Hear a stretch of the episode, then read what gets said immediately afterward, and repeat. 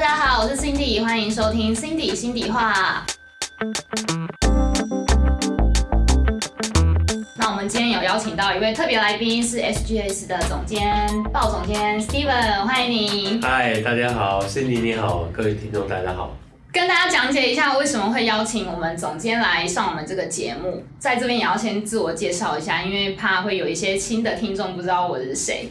那本身是一个吃素大概四年的人，那我会吃素的原因是因为呢爱护动物，但其实我对于环保这个议题其实也是有在关注。那我在吃素一阵子以后呢，我就发现说，哎，原来吃素对于环保也是有一个正向的影响，所以就等于是 有点误打误撞，就是对环保这件事情也有一点贡献。那我也有发现有一个名人呢，他是因为环保这件事有在推广少吃肉，就是里奥纳多。那我们今天请总监来呢，就是想要跟总监一起讨论比奥纳多的《当洪水来临前》这个影片。那想先请问一下总监有没有看过这个电影呢？有，我看过。因为里面其实有讲到蛮多环保的议题，不知道总监对里面的议题有没有哪一个是特别有印象，或是特别觉得很值得一提的？呃，其实里奥纳多在这个这部影片里面，呃，最重要想要强调的主题是。气候变迁，对。这四个字，嗯，那么当然，呃，Cindy 刚才也提到，您本身也是一个吃素者嘛，哈，所以，呃，吃素对环保也是相对是友善的一个表现哦。那里奥纳多在这个影片主要他想要行述的，应该就是在人类的行为对于我们的全球的气候已经造成了相对已经很重要、很重大的一个冲击。那这样的冲击之下，其实我们的近年来看到了很多环境的一些反扑，例如说像极端气候啊，像是呃生物多样性的消灭啊，或者像是一些我们造成的一些废弃物，那么导致于整个地球它的一个循环已经产生一些障碍。是。好，所以当地球已经消化不良的状态之下，嗯，那我们人类在未来应该会面临有更严峻的一些气候的一些反扑。所以，里奥纳多就这个影片应该是想要凸显这样子的一个点，希望人类能够做一个反省。是，那我想要请问总监，就是对于像你刚刚讲的这些内容啊，SGS 在这些议题上面呢，算是扮演什么样的一个角色？好的，哎，其实作为一个国际的一个第三方的一个认证集团，本身就希望扮演的一个能够协助大众。来监督很多的事情，是。那包含呃，我举个例子，呃，前几年国内很不幸发生一些食安事件，对，啊，其实食安事件发生，而且是本身就是扮演一个能够协助我们消费者，能够达到监督监督所有的我们的生产方，嗯，那么同时也能够协助政府，能够对于我们的相关的一个供应方，能够做到更精实的。或者是能够做到一个更透明的一个监管，啊，这是 HS 本身作为第三方的一个角色，啊，当然在气候变迁这件事情上，HS 本身也扮演了，呃，应该说很重要的一个位置，因为我们会协助企业怎么样的能够在我们的碳管理，在我们的减碳，甚至到我们碳中和这个领域里面，能够一步一步的从一开始的盘查。到后面的 HS 建厂做一个第三方的一个查证，那么到减碳目标设定，到最后碳中和的一个终极目标，那么一路 HS 都可以陪同，可以协助我们的企业来达成这样的目标。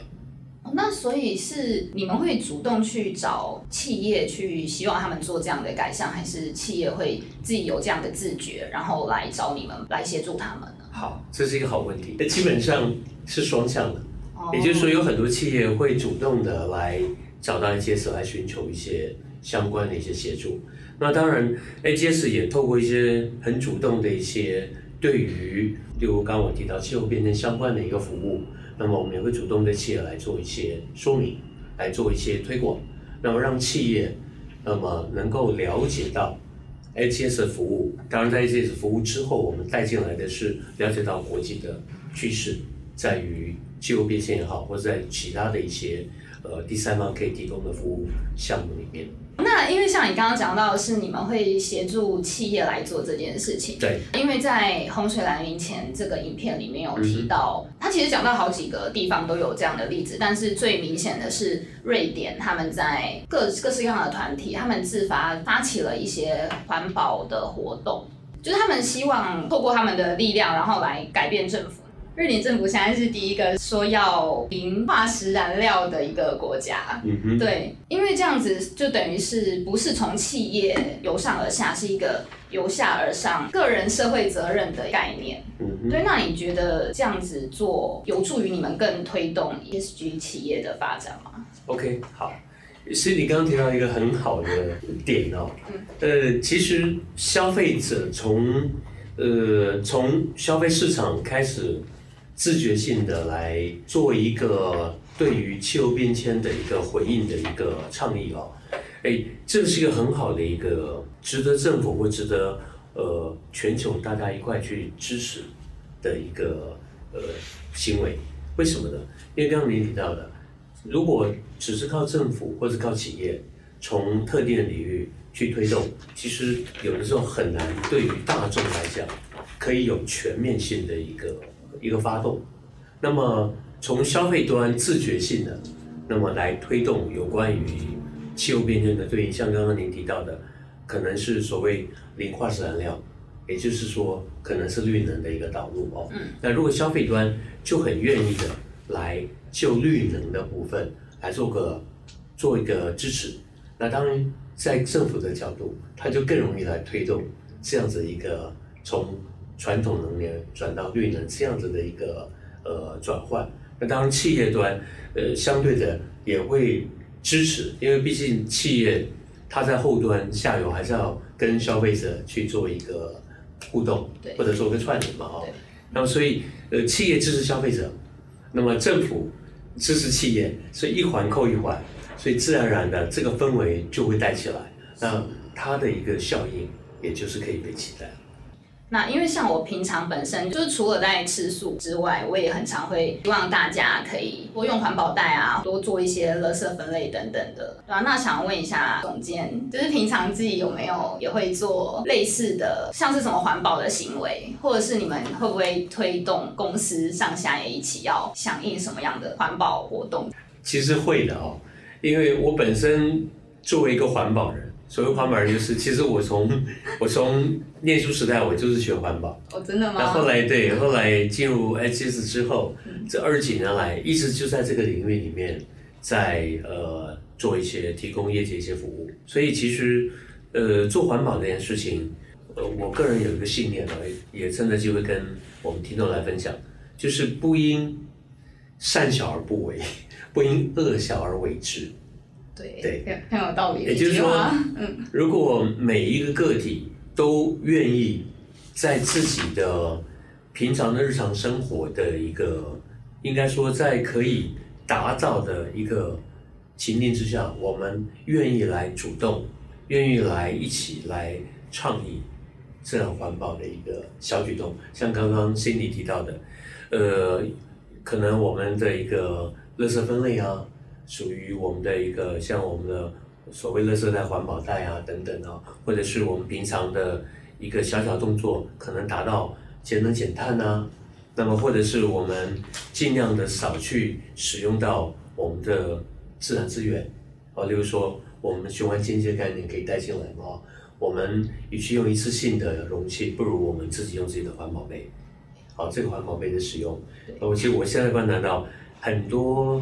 大众很多消费者大家都习惯了，已经用环保杯。对，那这是一个很好的一个行为。对，而且现在因为很多品牌都会出很多很漂亮的环保杯，就是让大家会可能会冲着那个品牌去买，但是就无意间就是也达到了环保的这个效果。哎，对，所以说如果大家一起来共襄盛举，包含消费者，包含我们的呃企业，我们的供给端，以及包含政府，大家都愿意来呃为环保。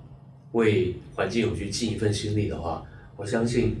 很多的事情是可以达成的。哦，它并不是一个梦。哦，对对。这样我突然想到，我昨天就是我昨天在整理这个稿子的时候，我在我在客厅，然后结果我姐姐就突然跟我说：“哎，你房间灯没关。”然后想说啊，我就想说，天哪！我正在做一个环保的东西，然后我竟然就是这么简单的一个小事，可以帮助环保的事情，我竟然自己没有做到，我就觉得说，哎，对，那以后就是随手关灯。是。所以随手关灯这件事，应该也是每一个人只要做到，其实也是可以对这个地球有一点帮助的嘛。对，就这个我刚刚提到，这是节能减碳。嗯。我们随手关灯，其实就节省了一点能源的消耗。那当然，相对的，它转换成就是减少了一些碳排。是。对。那另另我我举另外一个例子，最近台湾遭受到很严重的，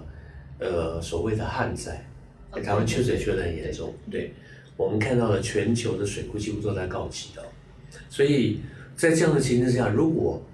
大众都愿意对于省水这件事情多做一点点的动作，例如说，呃。用你的节水的措施啊，像节水龙头现在有很多节水龙头。嗯，我们只要装个节水龙头，其实我们相对的可以省掉了不少的水哦。如果累积起来，那又或者是我们在呃使用水水资源的时候，我们能够多想一想，能够思考，哎，我是不是一定必要使用这样的水，或者我可以不用水，或者用少一点的水。如果大家都有这样的一个概念的话，我相信，对于水资源的一个节约，或者是对于舒缓目前的一个所谓的呃缺水的一个状态啊，应该会有相对的帮助。是，就又想到关于这个洪水来临前里面影片有提到说，气候变迁最就是最大一个冲击是降雨带的移动。就也造成了很多洪水的发生啊，旱灾的发生。就是在这影片里面提到很多，不是只有台湾，是整个全世界都正在发生这样的事情。是讲回来，关于我吃素这件事情，我在影片里面也蛮有感觉的一点是，美国大概有四到五成的土地用于种植，这里面的土地呢，又大概有七成是就是种植饲养牛只的饲料。因为目前有说饲养牛只所造成的这个碳排量是气候变迁非常大的一个原因。其实我一开始知道说吃素对环境有帮助这件事情，我是很讶异的，就是才去了解说，哎，原来畜牧业本身会造成非常多的碳排放。呃，其实我谈到碳排放哦，确实畜牧业，呃，它对于碳排有很大的贡献度。啊，这是听起来好像很 也就是说，换个角度，它的碳排量是相对很大。对对对。那为什么畜牧业会有这么大的碳排呢？因为在畜牧业的各位听众思考一下啊，在畜牧业的过程里面，包含我们牧草本身种植的过程啊，那么包含在养殖这些呃所谓的牛羊啊哦或者竹子等等的过程里面。那么动物本身它的一个呃代谢可能会造成的，所谓代谢，例如说它不误，它放个屁，那个甲烷气马上就跑到空气里面，它就是一个温室气体。是。哦，所以各位可以想见到，呃，这么多动物在它的蓄养过程里面，它会有多少的排气？哦，那排气量很大的。对，那当然这都是我们提到，它会对温室气体会造成一些贡献。是那所以，呃，回过来提到，是你刚刚说到吃素，为什么是环保？因为吃素来讲，你避免到了这些肉类的一些消耗。那肉肉类来源就是来自于畜牧，所以是吃素的话，它其实它是间接的鼓励不要有那么多的畜牧，的转而换成是我们从呃大自然的素食里面，就是植物类。去直接摄取，对，那当然，呃，以以营养的角度来讲，一样是可以达到营养平衡。那身体虽然吃素还是一样长得那么漂亮美美的，对吧？谢谢谢谢。对，可见吃素不见得是一件坏事哦。对。这边也 也鼓励我们的那个听众们，大家有机会可以尝试看看哦。那么吃素是一种可以去支持我们的温室气体减量，就支持气候变迁舒缓的一个很好的一个行为。但是，因为我们一般知道，好像比较会是说牛牛对于这个碳排量、碳排放量会是最就是贡献度最高的。因为有一些人可能没有办法马上的就吃素。总监有觉得可以怎么样做一个循序渐进的方法？好，如果没有办法一下从吃吃荤直接咔一下就转到吃素的话，那渐进式的方式，我们就是从避免碳排量特别高的荤食。如果以四只脚的动物来讲的话，饲养牛所产生的碳排量，大概比起饲养其他的四只脚动物，像猪啊、羊啊等等的话，它的碳排量应该是二点五到三倍以上，至少。哦，所以我们如果从这个角度来看的话，我如果选择吃猪而不是吃牛，那我基本上我已经降低三分之二的碳排了。哦，那么当然从四只脚再减到两只脚，那为什么两只脚的碳排量更低呢？因为两只脚的呃肉类，嗯啊，包括我们像鸡啊、鹅啊这些，它的饲养期比较短。哦，所以是看它的饲养。啊，对，饲养期比起像四只脚的饲养期比较长来讲，它相对碳排就会更少。哦，对，所以这样循序渐进的会从四只脚到两只脚。那另外就是是呃荤类的，除了陆上生物，还有海。哦海对，还有水水生物，所以从陆地转成转成水中的生物，也是一个很好的做法。因为水生物它的碳排比起陆地生物又更低了，对，所以这就是循序渐进，可以一步一步的达到我们最终可以零碳排。像现在如果全素嘛，基本上是零碳排嘛。没有种 种植啊，对了，种植其实还不会到零碳排，还是有一些，但是比起肉类相对。碳排量就减低很多了。是，对。那像总监一直提到这个碳排量，就是我们有没有办法可以去计算说，那我们到底吃了这些啊，或者是使用的东西，我们到底造成了多少的这个碳排量？有没有一个什么标准，还是可以去计算？呃，Cindy 问了一个很好的问题，这是这是一个大灾问，这问题很大。这是一个大灾问。呃，对，其实针对我们呃温室气体的排放啊。呃，确实，我们有国际规范，有 ISO 标准，那么有很多碳盘查的工具，哦，那么我尝试的把它解释的比较口语化一点，就是我们怎么样的透过呃国际规范，那么以及搭配了一些我们碳排查的工具哦，那么可以在我们锁定的标的哦标的来从它的生命周期。所谓生命周期，就从它一开始缘起的那一点开始，一直到它生命周期的终点。好，那么来算它这个生命周期的过程里面，它会产生的温室气体。那如果以我们以以植物来讲啊，因为 C 体是树嘛，我们以植物来讲，呃，各位想想看，植物从一颗种子是种到泥土里面，开始发芽，开始长成一棵。植物，我们把它开采、采收下来，然后进到了我们的处理、加工，哦，或者是呃不加工更好哦，我们吃原始啊，不加工进到我们的餐桌上面。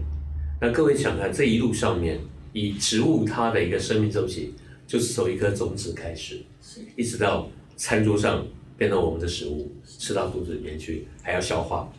消化以后可能还产生一点气体，还要排放出来。对，所以这个植物的它的生命周期里面，各位想想看，它是不是还是有一些温室气体的排放？对，包含饲养期嘛，哦，植物的成长期，包含我们在烹调这个植物的过程，也是会有一些碳排，是。啊，等等的。那么这就是所谓的这个植物它的一个，在它的一生里面，它可能会。排放出来的温室气体，那么我们刚刚提到利用 ISO 的标准，还有利用一些工具，我们就可以来一个段一个段一阶段一阶段把它排放出来的温室气体把它计算出来，对，把它量化。所以这就是所谓的就碳足迹。呃，这个就是我们的碳盘查。哦，这叫碳盘查。那什么是碳足迹？好问题。那碳足迹呢，就是我刚刚提到，如果我们是用生命周期角度来看它的话。那么它可能就会形成这一个我们特定标的它的一个足迹。所谓足迹，这个 footprint 的这个英文哦，它就是一步一脚印的概念。凡走下走过必留下痕迹，是那样的概念。所以所谓碳足迹，是从植物的一个种子开始，植物开始生长。嗯。那它一路它的过程，它的过程，我们当做它的路径。哦。这个过程的路径，我们把它的。温室气体排放算出来，这就是碳足迹。所以我们可以说，心底假设昨天去菜市场买了一把菠菜，是这把菠菜可能一斤重，身体可能一餐要吃一斤的菠菜，我们就可以算这一斤的菠菜，它从种子到心底的肚子里面，这个过程，它有多少温室气体的排放？这就是这六百公克这一捆菠菜它的碳足迹。那听起来，因为刚刚都是讲可能动物跟植物，像我们制造产品也会有像这样的碳排放的问题。是的，其实我刚提到了，呃，任何一个标的，它在它的生命过程里面，它其实会经过不同的阶段。对，就是前端的，从我们的原料开始，那么一路经过了生产加工，最后到变成一个产品，那么产品再进到所谓的消费阶段，那消费完了之后，产品最后会面临的最终处置的阶段。这个产品要如何被处置？其实这个一段一段的过程里面都有它的碳排，对。那所以刚我提到的所谓的碳足迹是指它生命周期啊，嗯是全段。那每一个阶段它都有它的碳排放，哦，对。所以说碳足迹或是碳排放，它是可以适用于所有的所有的物品、是所有的商品，对。只要我们能够锁定这个杯子也有它的碳足迹。是对，所以常常我们在呃，在这个专家学者之间，常常会有一个一个辩论，就是针对像杯子来讲的话，针对一个纸杯或针对一个马克杯，马克杯是可以重复使用的，对，纸杯一般我们如果把它当一次性的使用，嗯，那到底请问一下，纸杯比较环保，还是这个陶瓷杯比较环保？陶瓷杯，好，Cindy 直觉的反应是陶瓷杯的环保，因为它可以多次使用。对，但是如果我们用它的生命的周期碳足迹来看，是倒不一定、哦。不一定，为什么？也可能它制造过程中，哎，对，它从开采陶瓷杯的开采，它的原料跟纸的原料就不一样，对。所以它其实没有办法一对一的比较，所以它必须各自算出它的每一个阶段它的碳排放量，然后我们可以阶段对阶段做比较，最后是完整的一个生命周期，就是碳足迹比较，我们最后就可以比得出来，到底陶瓷杯比较环保还是纸杯比较环保。所以我们现在用任何环保的东西，我们也不能以表面上认为说，哎，它是可以重复利用的，就代表它一定是环保的东西，是是的可以这样解释。对，没有错。就像塑胶袋，我们塑胶袋是人类一个很伟大的发明，因为它 它创造了很多的便利给人类，对但是同时它也制造了很多环境问题。我们现在因为塑胶袋的它的不能够在自然界自然分解，它造成了很多环境的一些冲击压力，甚至我们提到海洋垃圾，海洋垃圾来的主轴主要就是来自塑胶类，可能不见得是塑胶袋，但塑胶类，所以海洋塑胶是一个大问题。那这些都是呃我们在思考到底我们要使用什么样的一个商品，那么它后面可能会带来的冲击是什么？以一个陶瓷杯跟一个塑胶杯来讲，它在后端，陶瓷杯使用完了，最终我们怎么处置它？其实陶瓷杯，如果你把它处理好，它是可以回收的，它会回到它的原料。哦，真的吗？粉。哦，陶瓷粉再回到原料 再去，或者是它可以作为其他的再生用途，例如说它可以作为建材的一个其中一个添加料，它可以作为我们地砖的一个材料，这都是回收再利用的一个做法。那塑胶杯呢？当然，塑胶 Cindy 可能会说，塑胶也可以回收嘛，对不对？对。但塑胶，呃，我们的回收率如果不高的话，那就造成很多环境垃圾。嗯，对，还是要去看有没有好好的在做回收跟再利用这件事情。对，哦，那可是这样的话，就变成是说，我们不知道我们用的这个东西到底它环不环保，就是即使它打了一个环保的口号啊，或是标志，那我们也不知道它到底是不是真的环保。我们要怎么样确保说我们用的这个东西真的是环保的，或是就要怎么正确选择一个环保的商品啊？OK，好，呃，这个我倒可以分享，我们在市场上哦，也就是各位听众在消费的同时间，你就可以去了解你消费的这个对象的商品，它到底环不环保。当然，环不环保，它是一个比较，它是一个相对性哦。对，所以我举个例子好了，我们如果到超商去买一瓶茶饮料，你会注意到上面有些茶饮料的包装上，它会包装一个碳足迹排放量的标示。那在我们台湾是环保署有一个叫碳标签。那如果你注意这个碳标签的话，它在碳标签上面就会有标示它这一个产品它的一个碳排。那当然，我刚提到的这个环不环保是相对的比较。对，同样是茶饮料，嗯，假设同样的容量，那么同样是呃类似的一个使用的功能，我们就可以互相比较，这样比较就比较有意义，对不对？如果拿一瓶饮料跟一瓶可乐去比，那当然不是说不能比了，但是它饮料性质不太一样，对，啊，所以它比较难比。所以这样的比较之下，就可以提供消费者一个更简单的，那么可以做环保或支持环保的一个一个行为，因为我们可以选择那个碳排量相对比较低的同质性的产品。所以各位消费者还有 Cindy 啊，包括 Cindy，以后在准备要去超商买茶饮料的时候，嗯可以留意一下这个茶饮料是不是有标碳排，如果有的话，不妨花点时间稍微比较一下。好。可是是所有的饮料都有吗？还是目前啊市面上？呃，这是好问题。其实当下并没有全部市场上的产品都有碳排的标识，但这个是一个，我觉得站在消费者的角度，这是一个大家可以一起去努力的方向。如果消费者有这个需求，要求制造厂商、供应方必须要提供这样子的一个资讯，那么我们才消费。在这样前提之下，当然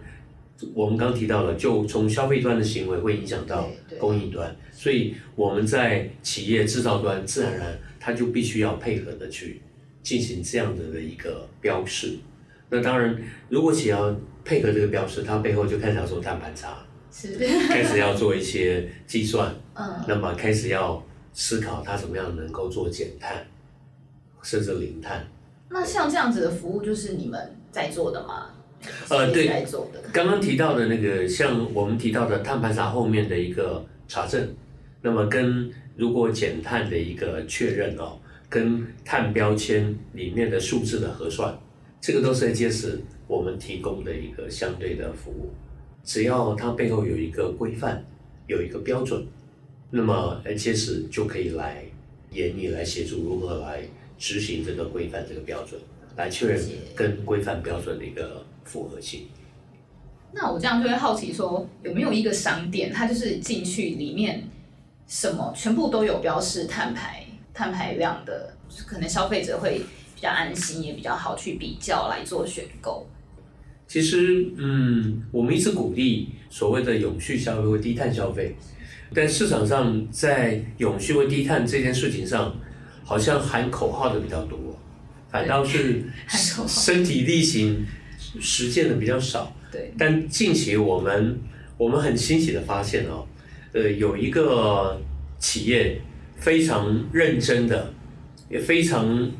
呃努力的来追求所谓的低碳或者永续的消费。那这个企业呢，呃，他们成立了一个电商平台，是哦，这个电商平台叫做树人网。树人网树人网，对，树木的树，人类的人，网是这个呃一个网络的网，网络的网树人网，对。那树人网这个电商平台，它就能够呃非常非常努力的去追求刚刚提到的低碳也好，或者是永续的消费。所以在树人网这个电商平台上架的产品，基本上它要符合永续的概念才能够上架。所以它上面也都会有，就是你说的那个那个那个标签。啊，碳标签，对对对对对，就是素人网是的，素人网它本身就会要求，那么他们的供应商必须要能够做一些呃碳的排放啊、计算啊，或者是至少要对于碳管理这件事情，要能够开始去做一些努力。而纵使它碳标签没有办法一次到位，因为我刚刚提到，如果要做一个碳排的一个数量的标示，它前端有很多的过程要经过，它经过碳盘查，经过碳盘查，要经过第三方确认，确认之后呢，还要去申请到碳标，环保署的碳标签，才能够放在它的商品上。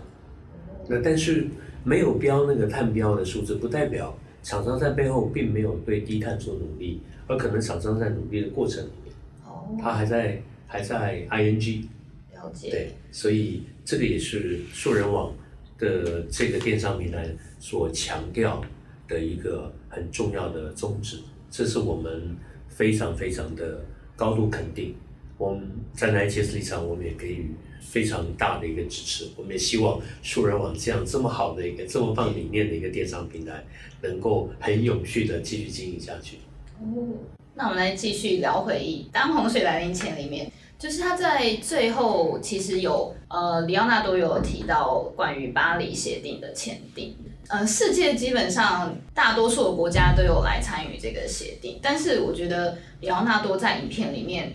就我觉得他好像有点太悲观了，就是觉得签订这个只是一个仪式，还是一个表面，所以他一直非常的担心。嗯，对，你觉得在可能各国在实行这个协定的里面的一些内容，嗯，可能会遇到什么样的问题？为什么里奥纳多会这么烦恼？哦，对，好的，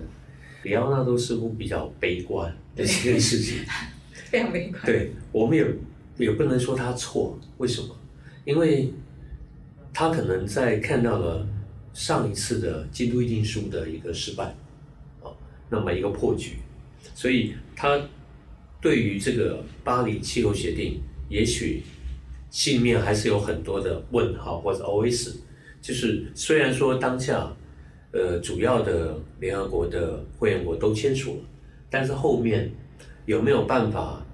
可以真的带出一些积极的作为？那么能够把在巴黎气候协定所提到的，我们希望控制全球的平均温度升温是在两度 C，但是努力的一个高标是一点五度 C，所以到底这样的一个承诺是不是能够来达成？啊，这个确实啦，这对很多人来讲还是一个问号，那尤其是现在呃面对当下全球的。政治跟经济的局面相对都还蛮混乱的，对，有很多的角力哦，所以说是不是真的能够看到很很积极、很具体的一个气候变迁的行动？那个我们也还在观察中，但是我们是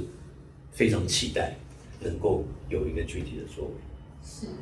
迪奥纳多本身是这么一个知名的人物，那他自己一直在倡导关于。这方面的话题，所以我觉得民众的这个意识也是越来越高深。就像前面有提到的 PSR 嘛，不管上面是怎么样，其实现在的人意识都提高很多，然后也会想要试着去做。总监有什么可以推荐大家从小事做起？像我们刚刚有提到的，可能少吃牛肉啊，如果没有办法直接改素食的话，可以换一种肉类来吃，然后可能。随手关灯啊，等等的，那还有什么可以建议我们听众，或是你我，我们都可以做到的一些小事情，来帮助环境？OK，呃，其实你刚刚提到的 PSR，PSR 从个人做起，对，那背后是 SR，就是社会责任这一块，对。其实现在有很多的 SR 都在倡议中。哦，真的吗？现在 是什么？你刚刚提到是 PSR，对。呃，还有 USR。U U 代表 University，就是大学。其实大学里面也有很多这方面的倡议，当然这个是这个部分由由这个主管机关就教育部这边会支持。那么企业有很多 CSR，企业社会责任。但是这个好像很比更之前就有听到有一直在提倡。是的，对企业来讲，其实算是呃起步的比较早。那么因为企业毕竟有一些政府公部门的一些。呃，规范以及公部门的一些法规的压力在背后，对。那么，但是呢，呃，是如何来做到 SR？哦，我现在不管是什么 SR，如何来做到 SR，做到社会责任这件事情，我个人还是认为就两个字，叫做当责。当责。当责，对。当责这个字听起来有点抽象哦。当责这个字的英文是它叫做 accountability，也就是如果每个个人都能够把社会责任当成是自己的责任，对，而不是其实有很多的大众心态是，哎呀，呃，不关我的事对对对，就是反正别人会做嘛，就不差我一个。对，所以这我刚刚提到的不因善小，或者不因恶小甚，甚至会觉得说啊，我做也没有用，大家也不会做之是类的。对，或者就是我一己之力，其实达不到效果就算了。如果大家都愿意当责，愿意把社会责任当做自己应当尽的一份一份义务、一份责任的话，我相信那个加持的力道是会出来的。那刚刚提到，因为要成就 SR 这件事情，必须是方方面面的各个不同的角度、不同的层次，大家一起来，大家一起来推动，才有办法达到我们期待的一个目标跟方向。所以包含了刚刚提到的我们的大众、我们的企业、政府、区域型的组织，甚至全球性的组织，大家一块来，才有办法终究能够让我们的气候变迁这个议题能够更舒缓，能够调试的过来。那你们自己就是会不会做一些什么论坛啊？可能鼓励企业一起来成为就是 ESG 企业。好的，呃，会的。其实 HGS 我们作为一个呃国际级的一个第三方的一个认证集团，我们一直很努力，也很期待，呃，透过 H S 的一个，不是在只有 H S 自己本身，透过 H S 结合了 H S 的客群，我们的伙伴，大家一块来一起来倡议所谓的永续这件事情，哦，那么呃，最终一定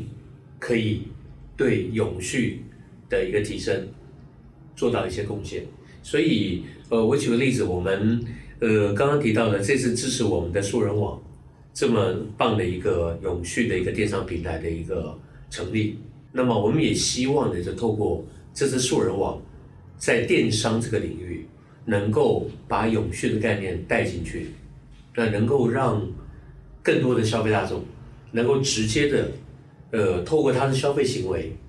或透过他跟这个呃所谓的消费供给端电商平台的接触，他就能够亲自有机会去支持、去体验什么叫永续，什么叫低碳，什么叫做节能。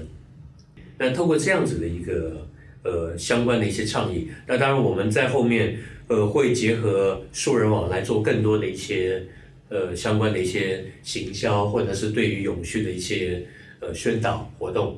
那么希望能够有更多的机会，能够来跟我们的消费大众来来接轨、来对接，那